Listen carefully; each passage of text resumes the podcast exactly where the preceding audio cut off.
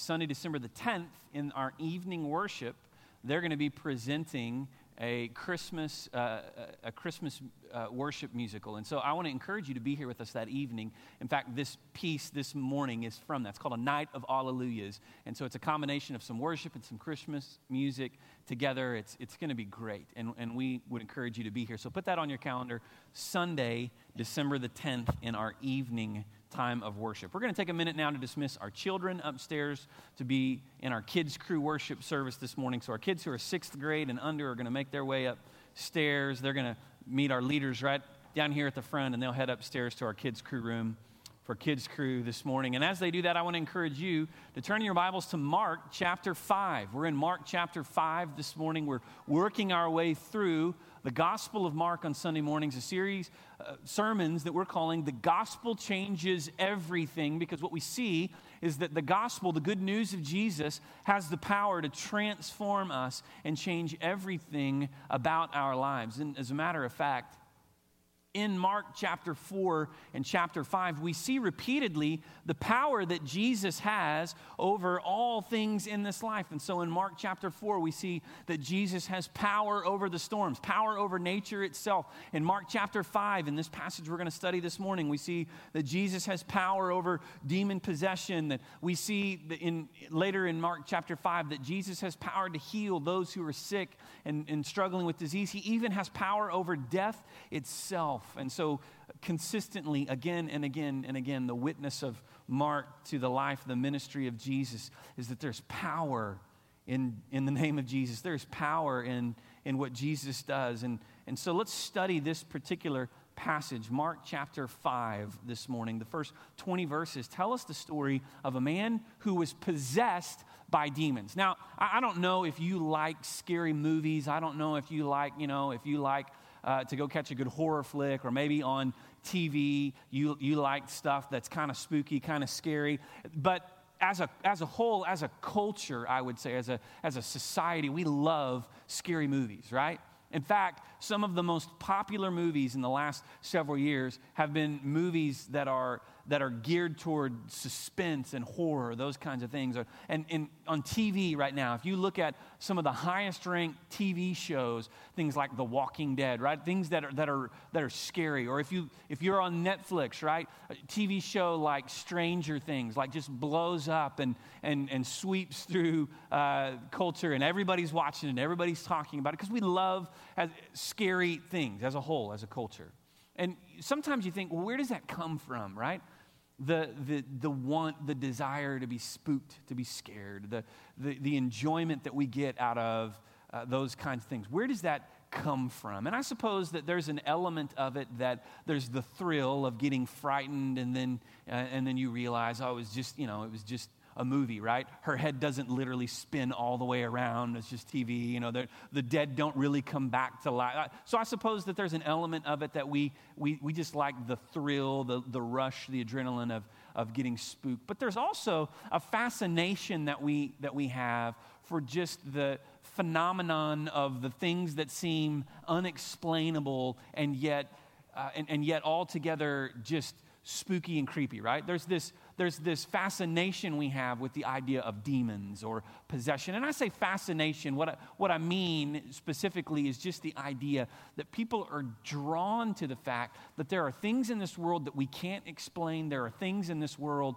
that that we don't know about, and yet we recognize it's there. We, we kind of don't want to know about it. We kind of want to live in ignorance of it, but then there's another part of us that gets that it's out there. I'll give you just even an example. Last weekend, was big weekend with students, and we had a group of junior high boys in our house. And in our house, as in everybody's house, right? You lay in bed at night, and, and if the wind's blowing or whatever, you hear certain things, right? You hear certain noises, and you get used to it when it's in your own house. But when you're in somebody else's house, you, you hear all these new, strange noises that you don't know, and you think to yourself, what is that? What, what, what was that uh, that I just heard? And so on Sunday morning, last weekend, the boys who stayed in our house woke up saying, There's a ghost in this house. And we were, No, there's no ghost in the house. Or, No, we, we, we were hearing things. We heard this. I don't know what you think you heard, but if, whatever noises you heard at three in the morning was probably me putting the dog out in the backyard, right? I mean, it, there's no ghost in the house. But we tend, to, we tend to look around every corner and we see ghosts and goblins and the spooky and the scary and those kind of things. Well, what's interesting about this passage is it tells the story of a real life a real life scary thing. I mean, the stuff that, that takes place in Mark 5 in this story has all the makings of a good scary movie. This guy and maybe his backstory and some of this. And what we see is Jesus' power even over these forces, these spiritual beings that are at work in, in the world. Now, this took place a long time ago. And so it brings up the question well, does this kind of thing still happen today? And my own belief on the matter is that it can. I have no firsthand experience with this. I have no firsthand, I've never witnessed it personally. I've never experienced anything like this firsthand. But I, but I think that it can happen today. But what's interesting is that we see, even in this story, the power that Jesus has over spiritual forces at work in this world. Let's jump in to Mark 5 and let's see what, what we're talking about here. In verse 1, we see that they came to the other side of the sea. Now, we'll go back for just a moment to the passage we studied at the end of Mark 4 last week. And of course, it was the story of when the disciples got in a boat and they crossed over the Sea of Galilee. And when they get to the other side now, Mark chapter 5 picks up these events. It says, To the country of Gerasenes. And when Jesus had stepped out of the boat, Immediately there met him out of the tombs a man with an unclean spirit. He lived among the tombs, and no one could bind him anymore, not even with a chain, for he had often been bound with shackles and chains, but he wrenched the chains apart and he broke the shackles in pieces. No one had the strength to subdue him. Night and day among the tombs and on the mountains, he was always crying out and cutting himself with, himself with stones. And when he saw Jesus from afar, he ran and fell down before him. And crying out with a loud voice, he said, What have you to do with me, Jesus, Son of the Most High God? I adjure you by God, do not do to me, or rather, do not torment me. And for he was saying to him, Come out of the man, you unclean spirit. And Jesus asked him, What is your name? He replied, My name is Legion, for we are many. And he begged him earnestly not to send him out of the country. And now a great herd of pigs was feeding there on the hillside, and they begged him, saying, Send us to the pigs, let us enter them.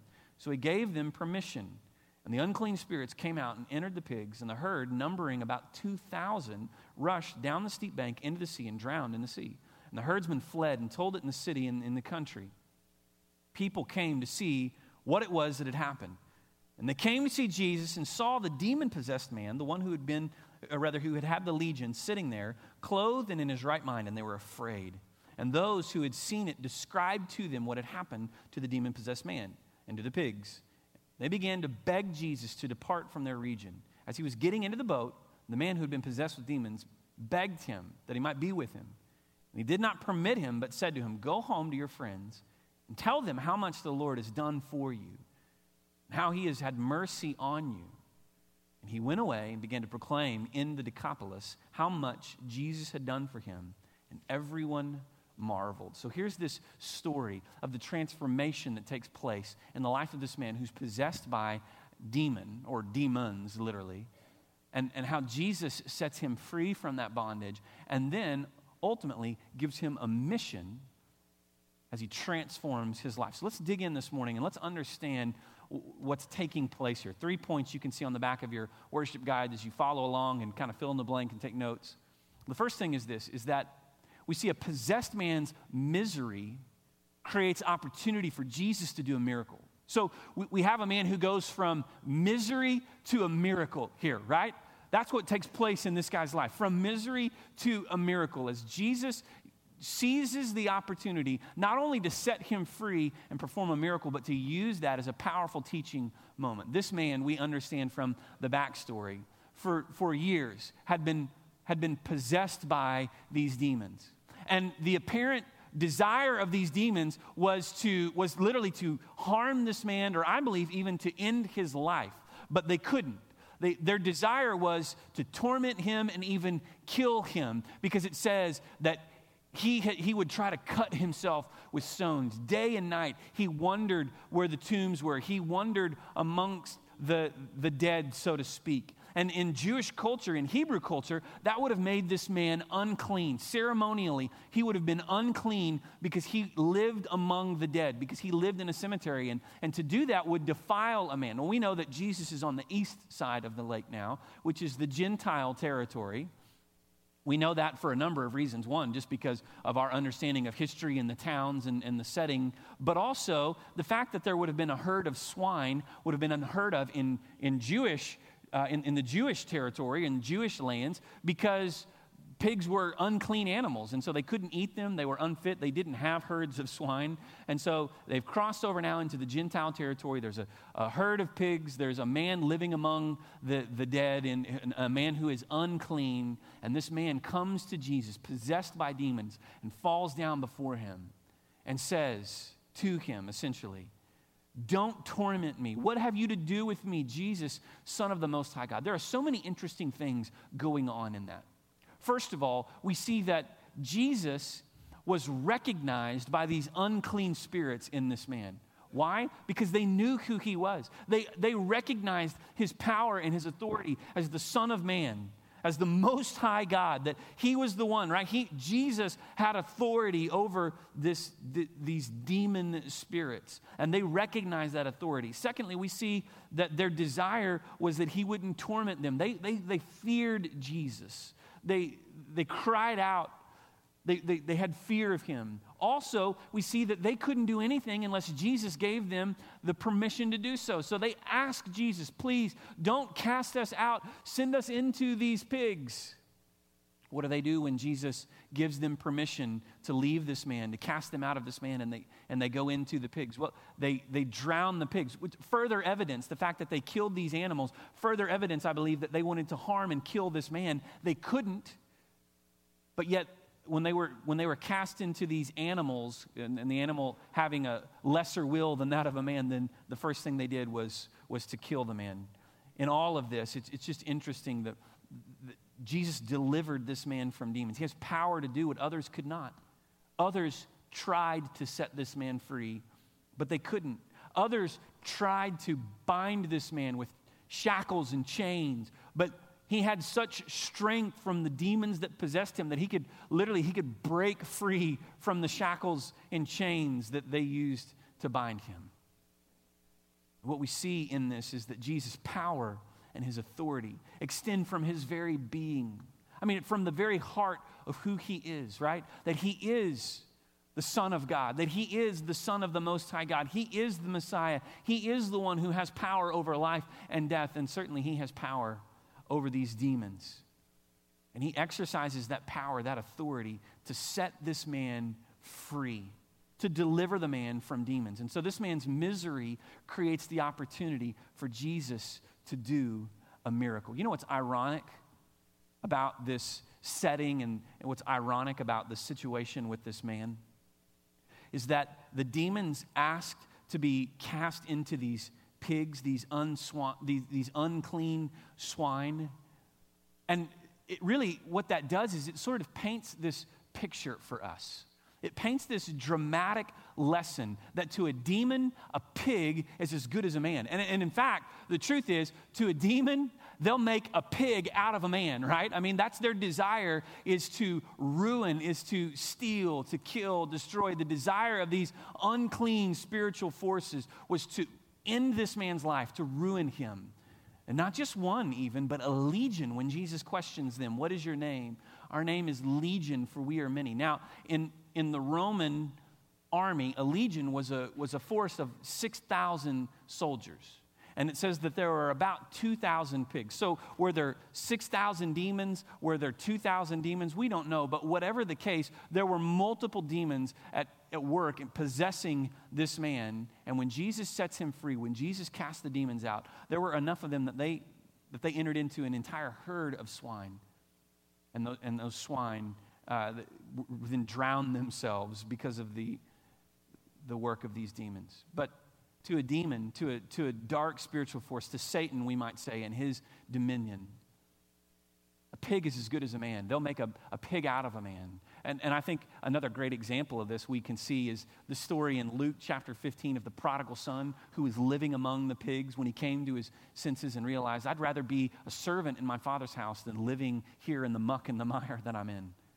That's what the, that's what the enemy does. When the enemy is in control, when he's in the driver's seat in our life, his desire is to ruin us, to make our lives as miserable as a pig wallowing in the mud, right? I don't know if you're here today and maybe you maybe your life is miserable.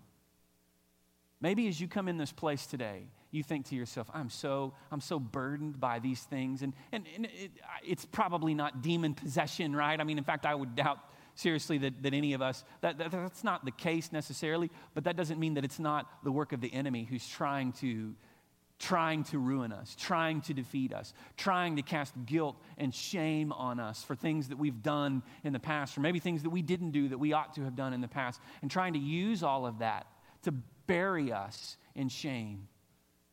And what you need to hear today is that your misery is the opportunity for Jesus to do a miracle in your life to set you free from the bondage and the shackles that have you bound. And you may think to yourself, I've tried. I've tried everything in the world. I've tried all these. I've read books. I've read the Bible. I've gone to church. I've done all of these things. But my question would be Have you ever really had an encounter with the Son of the Most High God? Because when Jesus, when Jesus comes in your life, he has the power to set you free and to transform everything and change everything about your life. Your misery is the opportunity for Him to do a miracle, to set you free from the bondage of, of, of sin. And that's what Jesus does with this man. He sets him free. So he goes from misery to a miracle. Secondly, we see this is that the unbelieving crowd wanted money instead of what mattered. In response to what Jesus has done, the, the herdsman of this particular flock of pigs went into the nearby city and they found the owners of the pigs and they brought them out to see what Jesus had done. And when they saw what Jesus had done, and when they saw this man who had once been out of his mind, who once had the power because of the demons that possessed him to break shackles and chains, and they saw this man who tortured himself, sitting clothed in his right mind, they were afraid and they begged Jesus to leave. They wanted Jesus to go far away because their, their, their concern was not over what Jesus could do or what he had done in the life of this man. Their concern was on their, on their money, right? They chose money over what mattered. You know, oftentimes we see that selfishness and self centeredness stands in the way of salvation in our hearts. When all of our focus is on ourselves, when all of our wants and our desires is all about me and what's in this for me, and, and, and, and selfishness and self centeredness rule our hearts and our lives, that selfishness, that same selfishness, stands in the way of salvation. Jesus essentially was bad for business for these guys because the, he allowed the demons to go into this herd of swine who ran into the sea and drowned themselves. But we also see that he has power. And that the, the power that he exercised over these demons caused both fear and awe in the lives of everyone who saw it. They were afraid. They understood that if he had the power to do this, then this man could not be contained. He could not be controlled. If he had the power to do this, if he had the power to set this man free from his oppression, then what else could this guy do? And so they begged him, Jesus, leave us. Jesus, leave us alone. You know, the response of the crowd here, the response of this unbelieving crowd, the response of these, the, the owners of these pigs proves that they don't get it, right? It, it, demonstrates the fact that they don't understand. That the fact that they were more concerned about what it cost them financially than the fact that Jesus had set this man free shows that they don't get it. This could be indicative of us in many ways. Oftentimes, we we don't get it too, right? And we tend to focus on the wrong things. We focus on things that don't matter, and, and we miss what matters the most. Faith informs how we see our life's experiences. Faith informs how we interpret the things that take place in our lives. It does here. Those that believed in Jesus, who saw what he had done for this man, marveled at his power and his authority over these demons. But those who didn't believe wanted none of it. Jesus, leave. Get out of here. You're bad for business. Get out of town and don't come back. Both groups proclaimed what he had done, some of them from a position of faith, and some from a position of unbelief, saying, We want no part of this. The demon possessed man, though, interestingly enough, the one who had been set free, he wanted to leave everything and follow Jesus. In fact, he begged Jesus, Take me with you. Take me with you. As Jesus is getting in the boat, we see the man says, Jesus, can I go with you? Take me with you, please. The man who had once been out of his mind because of his possession, now in his right mind, his heartbeat was to follow Jesus. And yet, ironically, the people of this region, the people who owned the pigs, those who disbelieved, would rather have swine than a savior. Think about, think about the implications of that in our own lives, right? Because we tend to focus on the things that don't matter. We tend to focus on the wrong things. Money over matter, right? We want swine rather than a savior. Jesus, who has the power to set us free, to transform us, wants to change everything about our lives. And yet, so much of the time, we focus on what's in it for me. It's interesting that money is at the heart of this. This is not a message about or a story about money necessarily, and yet, then again, it is because we understand what Jesus taught in Matthew that where your treasure is, there your heart will be also, right? That ultimately, what we possess reveals what we believe. And so it goes back to the fundamental truth that we've said again and again. I've preached from this very spot that you will, you will worship your possessions or you will worship with your possessions, right? You will possess your possessions or they will possess you. It's, it's one or the other, it's a black or white issue. And here were a group of people who saw that Jesus was bad for business and they wanted the swine back. Give us our pigs, Jesus, you get out of here. And ironically, what they missed was the Savior because they chose the swine. So the unbelieving crowd wanted money instead of what mattered. Selfishness stands in the way of their salvation. And then, third, we see this Jesus' mercy leads to this now delivered man's mission. Jesus' mercy gives this man a mission. This man who had once been possessed, this man who once had power to break chains, literally, this man who once self harmed and mutilated himself in an attempt to end his own life now clothed and in his right mind, begs, Jesus, take me with you. Jesus, use me. Jesus, I want to do what you want me to do. And what does Jesus say to him? He says, Okay, since you're no longer possessed, now it's time to go preach. So Jesus delivers him from possession and calls him to preach, right? What does Jesus say? He didn't permit him to come with him, but he said instead, Go home to your friends and tell them how much the Lord has done for you and how he's had mercy on you. See, God's mercy opened the door for this man's mission. And what did the man do? Verse 20. He went away and began to proclaim in the Decapolis. Now, by the way, Decapolis means literally the 10 cities, so it's a region. Not only did he go back to just one place, but he traveled throughout the region, preaching, proclaiming the goodness of Jesus among the people in those towns. How much Jesus had done for him. What did he share? We told what Jesus had done for him. And everyone marveled because they knew who this man was. Jesus made a preacher out of, out of a possessed man, right? This is the power that Jesus has to save us, to set us free. In fact, what we see is that everyone that Jesus saves, he sends. Some he sends far away, right? I mean, some people that Jesus saves, he calls them and sends them to the ends of the earth to share the gospel, to reach the unreached. But some, Jesus sends next door. You know, there's a lot of focus in, in missions today, particularly in what we call the International Mission Board, the work of the International Mission Board, which is a division of the Southern Baptist Convention. It's a, a group that we support through our giving to the cooperative program. It's, it's a, we support the world's largest mission sending organization known as the IMB, or the International Mission Board, as Southern Baptists. We partner together with other Southern Baptist churches, and the money that we give each year, 12.5% off the top from our church's budget, and then in addition to that, monies that we take up through special offerings each year, which in, in a few weeks we're going to be begin receiving what we call the Lottie Moon Christmas offering, which goes toward the work of international missions. And together as Southern Baptists, we partner together to have the world's largest mission sending organization. There's a lot of focus in the way that we do missions today on reaching unreached people. Reaching unreached people. We talk about getting missionaries in places where there are there is no visible witness to the gospel.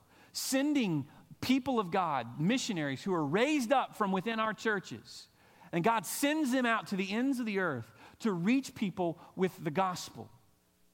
Places where frankly there is no visible witness where the scripture doesn't exist in the language of the people. Places where there are there is no church there are no believers there is no evangelical Christian witness working to reach people from within a culture with the gospel of Jesus Christ. Of the, of the some nearly 6,000 identified people groups in the world today, roughly a third of those people groups have no visible witness to the gospel and have no scripture in their language, in the heart language of those people. Many of those are small groups of people. Many of those are small and they're in they're literally in the corners of the earth, right? The, the hardest to get to, the hardest to reach peoples, and the hardest to reach places. And yet, our mission is to go there with the gospel and reach people. And yet, sometimes people will say, why all of this focus on, why all this focus on reaching? There's unreached people right here.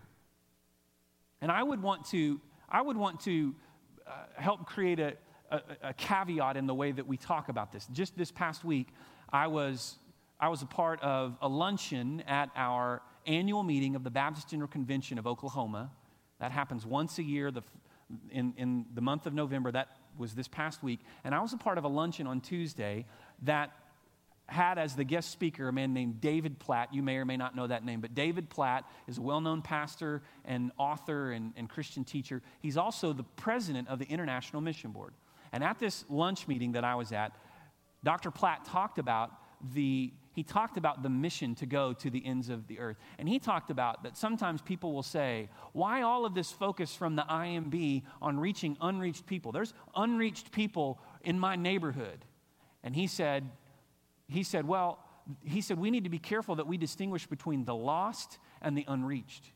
Because see, the, the unreached are the people that have no they have no one who's coming to them to share the gospel. They have no visible witness to the, to the gospel of Jesus. There isn't, there isn't a church, there aren't believers in their language. The person at the end of your street, the person in your neighborhood, they may be lost, but they're not unreached. And he said, often when I get asked the question, well, how do you know they're not unreached? And he says, my answer is because they're in your neighborhood, because God has put you there.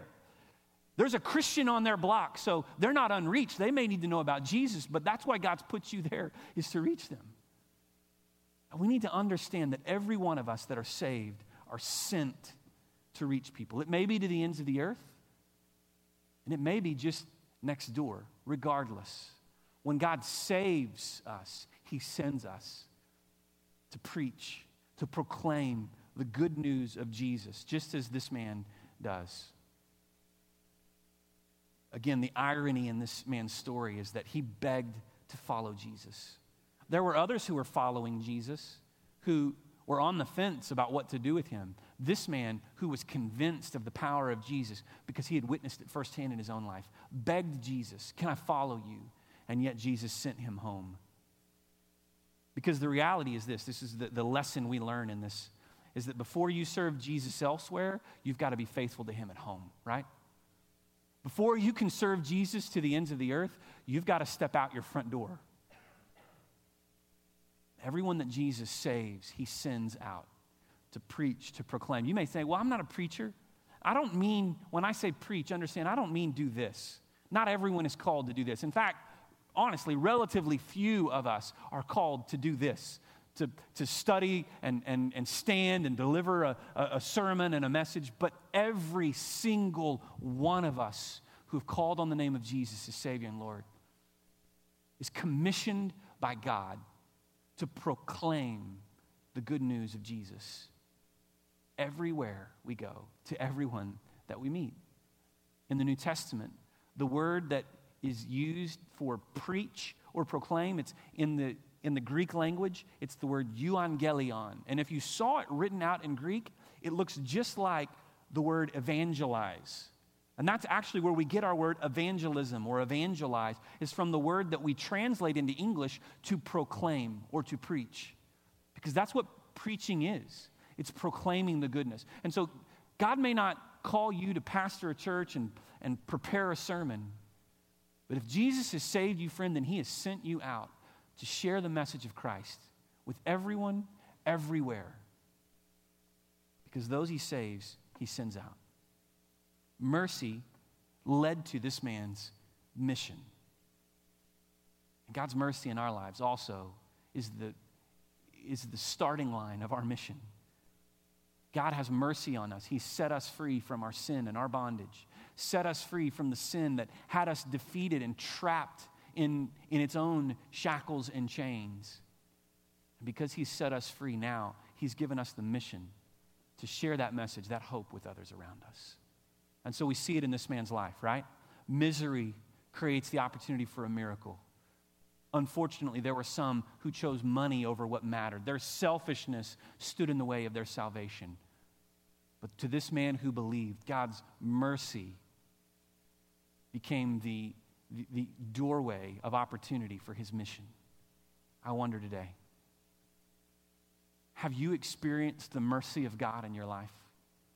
Do you know for a fact that, that you have called on Jesus as Savior and Lord, that He has set you free, that He has delivered you from the sin that, that had you in shackles and that had you in chains, so to speak? If you've called on the name of Jesus, then do you understand he is sending you out on a mission to share the good news. And for some, that may not be too far from where you are right now, right? Because it may be that God's just sending you next door. Maybe He's sending you across the aisle to, to where your coworkers sit. Maybe He's sending you out to your family this week as you gather with them for a, for a holiday meal. Maybe He's sending you into the world where your kids are and, and, and to invade that place with light in the darkness. Or maybe for some, God's literally calling you to go to the ends of the earth. Whatever it may be, if God has saved you, He's sending you out. But I also wonder today do you know for sure that you've called on the name of Jesus? Has there ever been that moment when you know for certain that you have surrendered your life to Him? Or has selfishness, has self centeredness stood in the way of your salvation? Have you chosen the things of this world over what matters most? Maybe today God is impressing on your heart that today you need to give your life to Him. Today you need to surrender your heart to Jesus. You need to receive His mercy.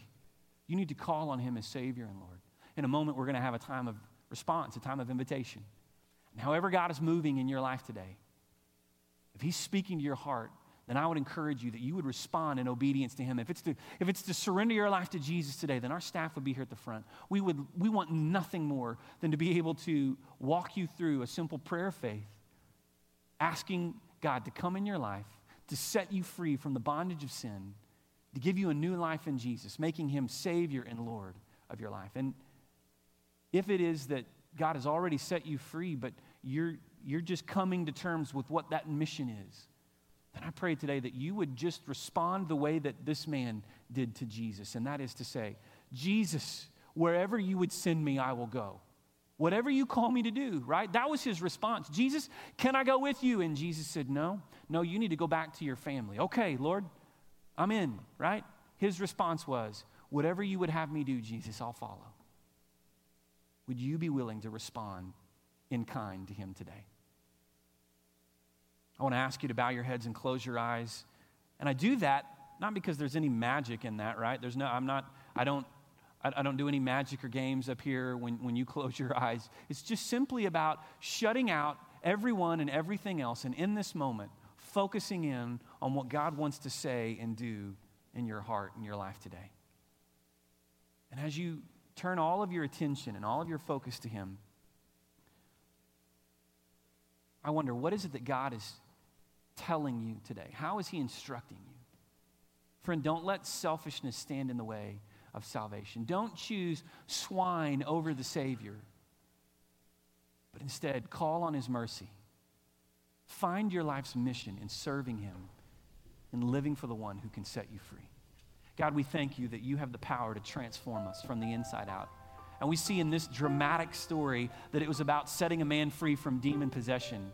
But in our own lives, we know that we're just as captive and bound by sin in our hearts. Jesus, set us free. Give us new life in you. Transform us from the inside out. We need your mercy. And Lord, as we trust in your salvation, we understand that that means we will be sent out. So speak to us now, God. Clearly call us to, to how you would have us move in, in obedience to this word today. We pray in your name. As we stand together now to sing this song of response, I want to invite you to come. We'll be receive you, ready to pray with you this morning. However, God is moving in your life, would you respond in obedience to Him? Great is thy faithfulness,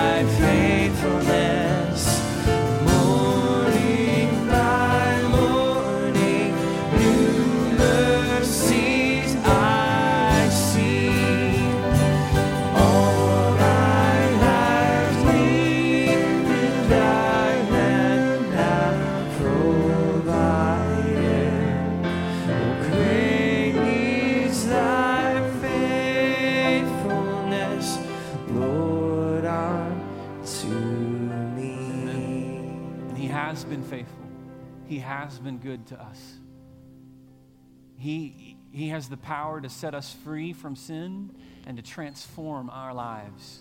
And only Jesus can do that. Only Jesus had the power to set this man free from his chains. The truth is, only Jesus has the power to set us free from the chains of our sin. My prayer is today that you would trust in him so that you might experience that transforming power at work.